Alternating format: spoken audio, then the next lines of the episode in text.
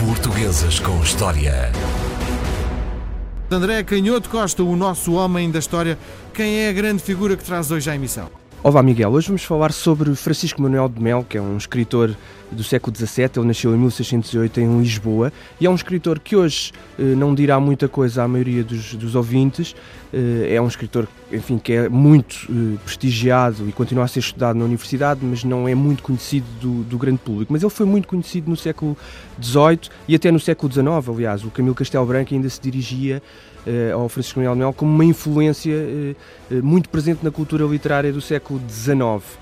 É claro que depois estas coisas são mesmo assim e o próprio vocabulário, as ideias, os costumes vão mudando e, e, os autores acabam por cair um pouco no esquecimento. Mas Francisco Mel é um daqueles autores a que vale a pena regressar, porque é um homem que teve uma vida muito preenchida,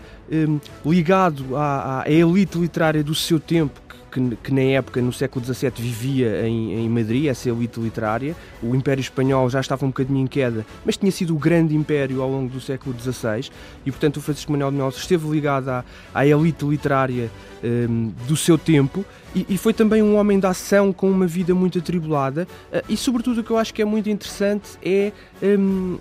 a, a, dimensão satírica eh, também clássica, ou seja, uma certa simplicidade na escrita, mas a dimensão satírica da, da, da sua obra, uma capacidade de ser irónico e de ser crítico eh, de maneira um pouco uh, escondida e, e, dissimulada, mas, mas, mas é muito interessante porque não era comum nesta época termos um autor com, com tanta coragem, eh, quase sociológica. Hum, eu disse ele nasceu em 1608 em, em Lisboa, era hum, eh, aparentado com a Casa de Bragança. Enfim, também temos falado aqui ao longo destes programas que eh, este, o facto de, de, destes, destes, destas personalidades nestas épocas recuadas serem aparentadas com os nobres não, não quer dizer que fossem pessoas socialmente muito consideradas, porque nesta época uh, havia esta grande mania de traçar as, as genealogias até aos, aos antepassados mais recônditos, e portanto toda a gente queria ser aparentada com qualquer rei, nem que fosse uh, 10 gerações atrás, e portanto isto acaba por passar uh,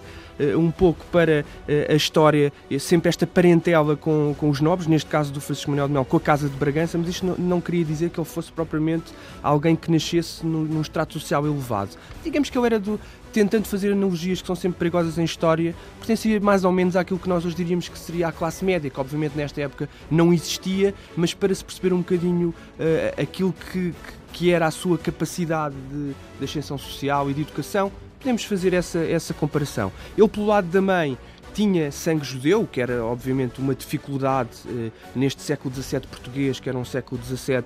um, enfim, um, um, pouco em recuo e um pouco à defesa também. Portugal estava um pouco em crise e depois da expulsão dos judeus havia aqui ainda uma, uma certa perseguição e uma certa marca negativa quando se descobriam esses antepassados judaicos. Ele tinha sangue judeu por parte da mãe a mãe era neta de um outro uh, escritor muito conhecido, Duarte Nunes de Leão, que foi um grande jurista e um grande historiador e até um estudioso da língua no século XVI. Portanto, aqui também é uma nota importante que eu tenho feito ao longo destes programas, é que uh, há sempre alguma, alguma capacidade de, de, de, para se progredir socialmente e mesmo na literatura nós gostamos muito, e mesmo quando falamos de épocas quadras de história, mas hoje gostamos muito de falar de, do poder, da vontade, mas a verdade é que quando não há algum enquadramento uh, social, e infelizmente é muito difícil as, as pessoas terem condições para se, para se destacarem, e, e na verdade estas personalidades vão distinguindo isso, porque até um, um autor como o Francisco Manuel de Mel, que era Uh, enfim, não era propriamente um aristocrata, mas tinha lá essa presença de alguém eh, que, tinha, que se tinha distinguido eh, nas letras e, portanto, isso era sempre uma facilidade eh, para ele próprio construir a sua carreira. Ele fez a, a formação na corte, como era normal em muitos destes,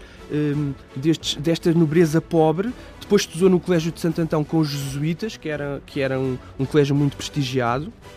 Entrou na carreira militar, o que também era muito normal no tempo, e uh, foi depois para a corte de, de, Madrid. Esteve preso em Madrid, entretanto, acabou por, por ter estas ligações literárias, foi enviado para a Flandres, está presente na, na quando se dá a independência da Catalunha, isso é muito interessante, porque hoje estamos a viver outra vez um momento em que a Catalunha volta a ser notícia ligada às autonomias e à independência. Ele ficou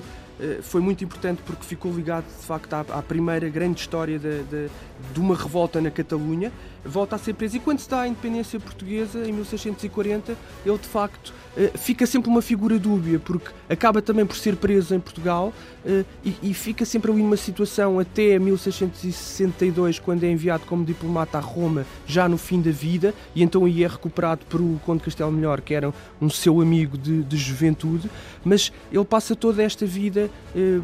enfim, sendo vítima da perseguição, quer pela tal dimensão satírica que eu referia, quer também porque, tendo servido o rei de, de, Espanha e apesar de se ter colocado ao lado de Dom João IV, foi sempre encarado como, como uma figura que, enfim, prezava eh, mais os interesses práticos e diretos do momento do que propriamente o compromisso a, a, a, longo prazo. Mas é um escritor a que vale a pena voltar e às vezes os livros deles aparecem por aí nos alfarrabistas. Portuguesas com História.